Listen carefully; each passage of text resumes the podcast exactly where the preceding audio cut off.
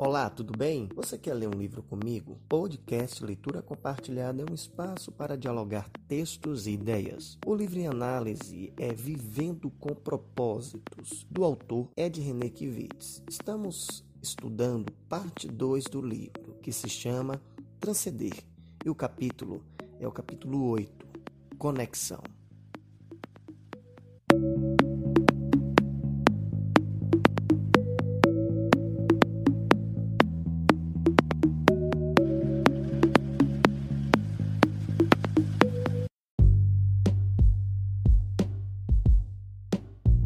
Você sabe o verdadeiro significado da oração? Como se deve orar?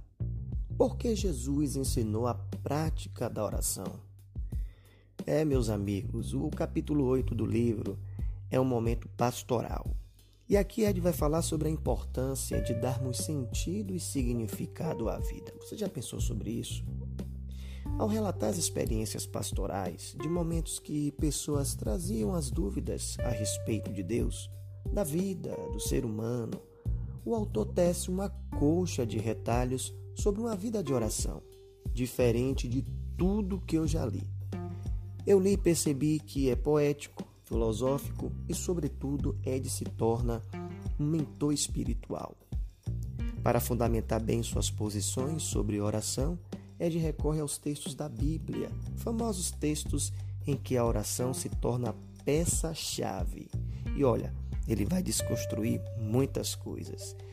Vai desconstruir conceitos e mostrar como um caminho de oração pode amadurecer o relacionamento com Deus.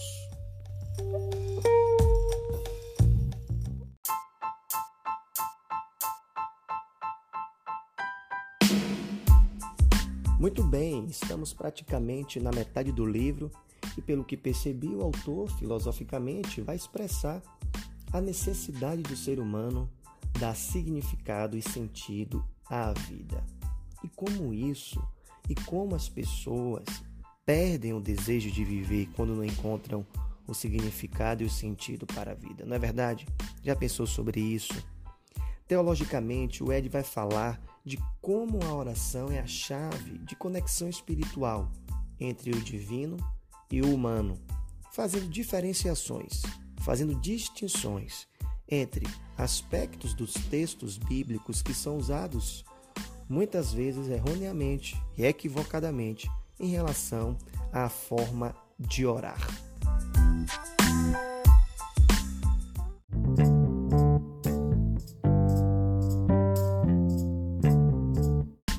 A gente vai lendo o livro, vai percebendo muitos discernimentos que podem ser publicizados aqui nesse episódio. E o Ed próprio afirma que é comum a gente tentar dar sentido e significado à vida, pois a felicidade é muito mais um como se vai do que um lugar onde se quer chegar. Eu já havia falado isso nos outros episódios, nos episódios anteriores, sobre essa ideia que as pessoas têm de felicidade. Normalmente elas pensam que são os momentos de alegria, mas esses momentos apenas são picos de alegria na vida emocional que produzem o prazer e que depois de tudo, quando se passa, volta a um estado de equilíbrio ou não. E olha, as pessoas estão equivocadas com a ideia de felicidade.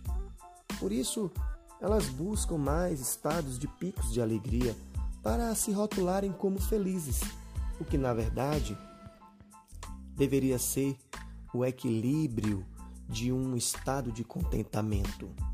E por que eu digo isso? Porque veja bem, se eu busco esses picos de alegria, de prazer o tempo inteiro, isso é absolutamente normal.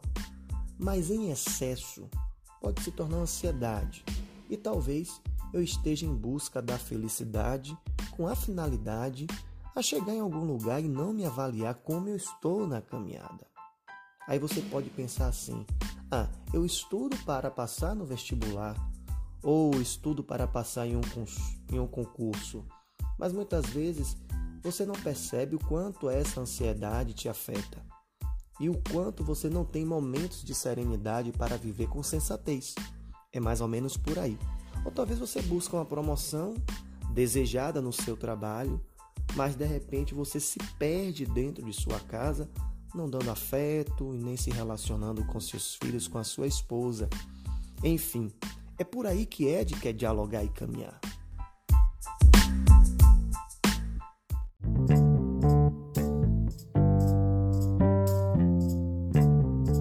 A dimensão filosófica se torna mais contundente nesse capítulo, inclusive no livro inteiro, vai ser permeado por visões filosóficas, visões existencialistas.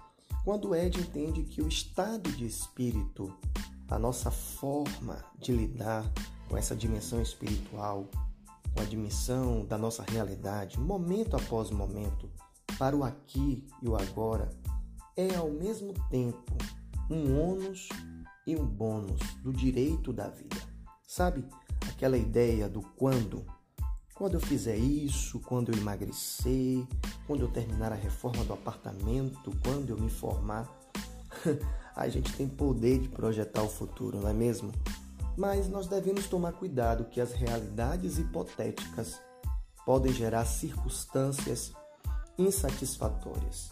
E essas circunstâncias têm uma alta capacidade de acumular lixo psíquico em nosso coração e em nossa mente.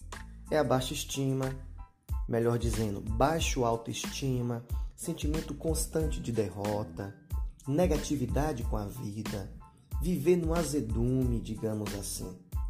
Agora, algo que eu li no livro que eu achei pertinente é que tem pessoas que vivem a infelicidade circunstancial e outras que vivem a infelicidade existencial. E o que significam essas duas modalidades de infelicidade? É que a infelicidade circunstancial ela é provocada por fatos na vida que pode acontecer com qualquer pessoa. Talvez você não passou no concurso público, não deu para fazer aquela viagem que programou. Talvez você foi demitido de uma empresa, ou você recebeu um resultado de um exame que deu positivo ou deu negativo. Tem pessoas que vivem acumulando lixo psíquico por conta de uma infelicidade circunstancial que pode ser superada. Mas tem outras pessoas que são mais complexas. Elas vivem uma infelicidade existencial. Ah, essa é mais profunda. É aquilo que promove dentro do ser humano, que produz a falta de sentido e significado para a vida. Agora eu vou um pouco mais além, fazendo um link até com aquele livro de Yuval Noah Harari, Homo Deus. Ele pega essa ideia de sentido e significado à vida, fazendo uma correlação histórica. Ele diz que após o contrato social, o homem moderno barganhou o direito de dar sentido e significado à vida em troca de poder. Quando houve na história a questão da modernidade, depois do iluminismo, a modernidade, houve essa situação em que Sentido e significado à vida deve ser feito em troca de poder. Não importa a ética, não importa as minorias, não importa a boa política, não importa a democracia, o que importa é o poder. O desdobramento de um mundo pós-moderno é isso. A perda de significado da ética para ter poder de oprimir, desqualificando os direitos humanos para não dar sentido de conquista aos efeitos que promovem, a perca de sentido e significado aqui já é uma questão de desumanização de uma ética global.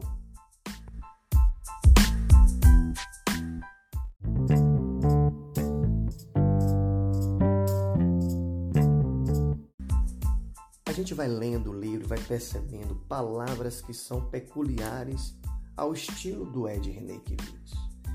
Ele vai afirmar que o homem é mais que uma máquina biopsíquica e que nós temos o poder de estabelecer uma conexão espiritual. E ele diz que o melhor caminho é aprender a ensinar a encontrar a identidade mais profunda de si e acessar essa realidade plena do eterno agora. Já que nós temos a tendência de perder o sentido e o significado da vida. Por isso ele tomou Jesus como exemplo é um exemplo a ser seguido. Um homem que transitava entre a dimensão psíquica, biopsíquica e a dimensão espiritual. E como base teológica, ele vai citar o que está escrito em segunda carta aos Coríntios, capítulo 4, versículo 16 ao 18, que diz assim: Por tudo isso não desanimamos, pelo contrário, mesmo que o nosso homem exterior se corrompa, se abata, se desgaste, contudo, o nosso homem interior se renova de dia em dia, porque a nossa leve e momentânea tribulação produz para nós eterno peso de glória, acima de toda comparação, não atentando nós nas coisas que se veem, mas nas que se não veem, porque as que se veem são temporais e as que se não veem são eternas. Ele vai fazer esse fundamento pastoral, de acordo com as cartas paulinas, para dizer que nós temos duas dimensões, que é o homem exterior e o homem interior. O exterior está sujeito aos desgastes naturais do tempo. Nós adoecemos, nós envelhecemos, nós enfraquecemos, nós ficamos senil. Nós somos instintivos e reagimos às circunstâncias. É claro, tentamos o tempo inteiro sobreviver, Afinal de contas, nós temos fome, nós temos sede, nós temos sono, nós dormimos, nós temos apetites desenfreados, ficamos alucinados em busca de satisfação imediata. E tudo isso cansa, tudo isso desgasta. Mas também tem um homem interior. E o homem interior é aquele que está preparado para transcender. Ele é destinado e equipado para ir além dos limites biopsíquicos. E quem ele vai tomar como exemplo? O próprio Jesus. O fato de Jesus jamais, jamais estivesse contido nos limites da matéria em relação ao universo natural ou biopsíquico da realidade humana, o fez a gente tomar como exemplo. É por isso que no cristianismo, eu não falo nem cristianismo mais, mas eu falo a fé cristã. Eu creio que se Ed escrevesse esse livro agora, ele não usaria o termo cristianismo. Por quê? Porque cristianismo é um sistema, tá ok? A fé cristã, ela se baseia na pessoa de Jesus. E uma das coisas mais intrigantes é que em Jesus, o que o Ed chama dos posicionamentos éticos sociais do próprio Cristo, é que o próprio Jesus ele gostava de desmontar legos mentais. O que são legos mentais? São padrões de pensamentos, paradigmas, raciocínios. E Jesus fazia o tempo todo, porque muita gente fica vidrado é com os milagres externos de Jesus. Porque Jesus saciou muitas vezes a fome do povo, curou as pessoas, dando visão, dando oportunidade para andar, ressuscitando pessoas. Tudo isso são os limites biopsíquicos, são os limites naturais que ele ultrapassou. Mas pouco se fala dos limites que o espiritual promove. Né? E é aqui que ele vai fazer toda essa análise. Jesus ele gostava de desmontar legos mentais, padrões de comportamento nas pessoas. Isso é muito interessante porque a ideia mesmo era conduzir a um processo extraordinário de transformação pessoal. Ele fez isso com Zaqueu. Você conhece a história de Zaqueu? Zaqueu subiu em uma árvore para ver Jesus. Ele tinha baixa estatura, mas o que está por trás da história de Zaqueu é que Zaqueu era um homem fraudulento, era um homem corrupto. Então Zaqueu ele foi ao encontro de Jesus e Jesus superou todas as expectativas daquelas pessoas. E Zaqueu ficou maravilhado com o discurso de Jesus, com a atitude de Jesus. E ele disse: Olha, se eu defraudei alguém, se eu roubei, se eu fiz algum mal a alguém, eu vou restituir quatro vezes. Houve uma transformação pessoal. Foi além dos fatores biopsíquicos, entrando na dimensão espiritual daquele homem. Jesus desconstruiu padrões sociais, padrões mentais. Por que não falar sobre a mulher samaritana? Ele cita a mulher samaritana. Ali havia um embate entre judeus e samaritanos e Jesus, sendo o próprio judeu, conversando com a mulher samaritana. E olha que interessante, Jesus estava ali para mostrar para aquela mulher a profundidade espiritual que há em se relacionar com Deus, porque ela estava presa na religiosidade, ela estava presa nas convenções religiosas da época. Os samaritanos acreditavam em Deus de uma forma e os judeus acreditavam de outra forma. Os samaritanos acreditavam que Deus se manifestava no monte, no monte Gerizim, e os judeus acreditavam que Deus se manifestava no templo. E Jesus falou: Olha, mulher, os verdadeiros adoradores adorarão o Pai em espírito e em verdade. O que ele quis dizer com isso é que o que importa não é onde se adora, mas como se faz para adorar a Deus. Você entendeu aí? É a dimensão espiritual. Jesus estava desconstruindo legos mentais naquela, naquelas pessoas. Isso faz todo sentido quando a gente parte para o cerne do capítulo que fala de conexão espiritual. Que tipo de conexão espiritual nós precisamos ter com Deus? Que tipo de conexão que vai trazer uma, rela, uma relação comigo e com Deus?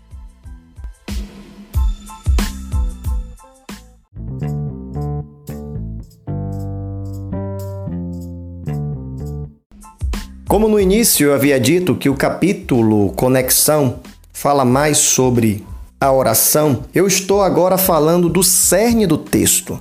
Parece que Ed vai afirmar que a conexão, a conexão espiritual, ela define se nós estamos ou não na presença de Deus. Se nós temos ou não a consciência de Deus. Que Deus ele pode ser presente, mas é diferente do Deus agindo. Isso é tão comum que um exemplo simples do nosso dia a dia, que muitas vezes passamos perto de pessoas que conhecemos e nem as percebemos. Já parou para pensar nisso? E nós estamos tão concentrados no caminho e no foco que estamos trilhando que a gente não consegue perceber as pessoas que as conhecemos. Isso acontece também com Deus. Deus está presente em tudo, mas a consciência da presença dele vai, de vai depender do meu despertamento espiritual também. Deus, ele é presente em tudo, mas a consciência de que Deus está agindo vai depender também da minha conexão espiritual em relação a ele. Eu gosto quando Ed faz uma citação bíblica da história de Jacó. Ele conta a história de Jacó na parte em que Jacó está fugindo de casa, fugindo do pai e fugindo também do irmão Esaú, porque havia uma trama entre a mãe dele, Rebeca, e o próprio Jacó, e no caminho, ele para em um lugar e dorme. Nesse sono, ele tem um sonho de uma escada que tocava ao céu, que vinha da terra e tocava ao céu, e ele via anjos subindo e descendo. E o que eu acho interessante é que essa escada que tocava no céu representa essa conexão. Os povos antigos tinham essa conexão. Gênesis é uma parte da Torá e esses manuscritos são antigos, fazem parte da cultura judaica. Tem um autor chamado Missi Eliade. Missi Eliade é um mitólogo. E ele afirma sobre essa história de Jacó é uma história que é recorrente em outras culturas da época, outras culturas da antiguidade. Essa narrativa é contada de forma diferente em outros manuscritos de outros povos. E olha que isso é muito interessante. O que está em jogo nessa narrativa mítica que os povos antigos tentaram expressar a delimitação. E que delimitação é essa? Entre o sagrado e o profano. O título desse livro, de Messia Eliade, tem esse, esse vocabulário, o sagrado e o profano. É a escada da conexão espiritual. Quem faz a separação, a delimitação entre o sagrado e o profano é o próprio homem. Ele que vai delimitar, quase não saía. É ele que vai delimitar o espaço aqui nessa terra. E quando Jesus dialoga com a mulher, o Ed faz essa recorrência também do texto do Novo Testamento, ele está, na verdade, construindo essa escada espiritual, no entendimento da mulher. Que os antepassados, que o próprio poço de Jacó, limitaram um conceito privado sobre o divino. Os samaritanos acreditavam que o divino se manifestava no Monte Gerizim, mas os judeus acreditavam que Deus se manifestava no templo. Então Deus não é propriedade privada de uma visão apenas, de uma interpretação apenas. E isso o Ed afirma. E ele continua: Deus que não é encontrado em todo e qualquer lugar, não é encontrado em um lugar específico pois Deus não se encontra em um lugar, mas em um estado de ser daquele que o busca, independente do lugar geográfico. Ele vai chamar esse estado de ser de quem o busca, o encontro com Deus, a conexão espiritual, de momentos divinos. E como acontecem esses momentos? Esses momentos vão acontecer nas ocasiões onde a presença de Deus é ativa em nós quando nós o percebemos. Se nós formos analisar o que é conexão espiritual, a gente vai entender que o Ed Renekiewicz está falando sobre transcendência. Afinal de contas, a parte 2 é esse vocábulo, transcender. E o que é transcender? Para o Ed, transcender é ir além do espaço e do tempo. E é nessa expressão que ele vai fundamentando filosoficamente uma manifestação de um pensamento metafísico. Olha o que ele diz, abre aspas. Quem vai além do espaço escapa dos limites. Além do espaço está a matriz de toda a realidade e a plenitude de todas as coisas. Além do tempo é o eterno agora, passado, presente e futuro. Além do tempo está a harmonia entre o já e o ainda não. É filosófico, mas é nesse pensamento que ele quer dizer o seguinte: a nossa conexão espiritual ela ultrapassa essa delimitação entre o sagrado e o profano, retomando Missia Eliade. A nossa conexão espiritual com Deus nos faz transcender. Porque aquele que olha para Deus deve olhar não apenas para Deus, mas para todas as coisas a partir da imersão em Deus.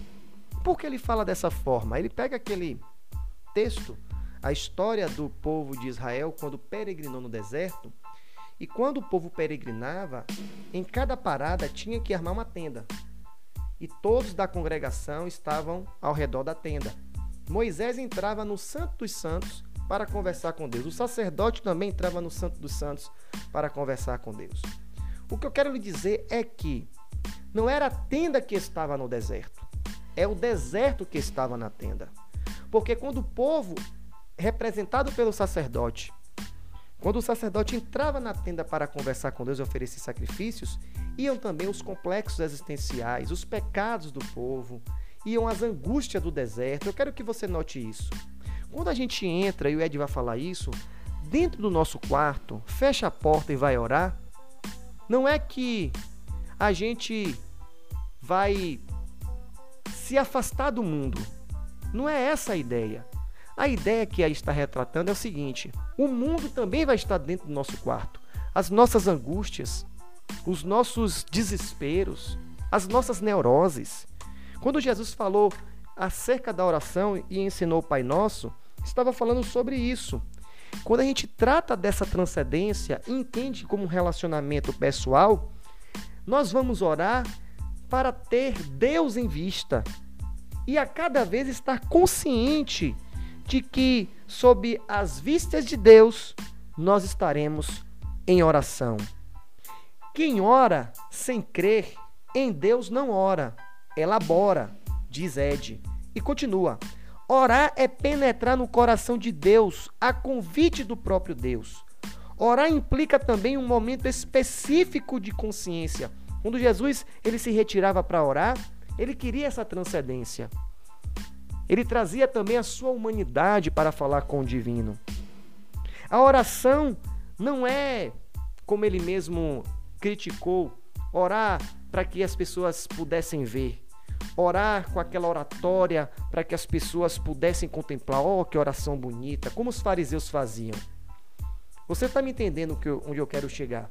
Eu não estou dizendo que você não tem que orar alto, eu não estou dizendo que você não tem que orar com a impostação de voz, eu não estou falando sobre isso, eu estou falando de pessoas que estão confundindo o que é oração, pensando que oração é uma mera comunicação verbal. Não, oração é um relacionamento. Eu posso orar um tempo inteiro a partir do momento que eu tenho consciência da presença de Deus. Eu posso estar no carro e estar orando, eu posso estar viajando e estar orando, eu posso estar no trabalho olhando para a planilha que eu edito para entregar ao chefe, mas está orando também. Porque a oração é uma porta de acesso. Acesso a quê? A novos processos, novas percepções, novas atitudes mentais, novas atitudes emocionais, possíveis na comunhão com o Abba Pai. E é isso aí. A gente entende que a oração também se manifesta no silêncio. E Ed vai trabalhar nessa perspectiva. Tem hora que Deus quer falar com a gente. Tem hora que na nossa oração Deus quer falar ao nosso coração. Tem muitas pessoas equivocadas a respeito da oração. Tem muitas pessoas equivocadas pensando que oração é uma barganha com Deus. Quantas pessoas oram assim, não é verdade? Quantas pessoas estão orando pensando que que você tem que alcançar uma quantidade de oração para conseguir o carro, o casamento, a casa própria. Tudo isso são relações de barganha com Deus. Quando lá em Mateus 6,33, é, Jesus fala: Buscai o reino de Deus e a sua justiça, e as demais coisas vos serão acrescentadas. Ali tem uma implicação poderosa em nossas vidas de relacionamento pessoal. Porque o reino de Deus, o reino de Deus é a governança de Deus dentro de nós. É Deus administrando a nossa vida. É Deus conduzindo nossos passos na dimensão ética. É Deus trabalhando na nossa consciência e transformando o nosso novo ser. Tem muitas pessoas caminhando o reino de Deus, introjetando moralismos. E não é isso. O Ed está abordando isso. A nossa conexão espiritual é a conexão espiritual com Deus. E é por meio da oração que a gente transcende. É por meio da oração que a gente vai compreendendo conscientemente quem é Deus nas nossas vidas.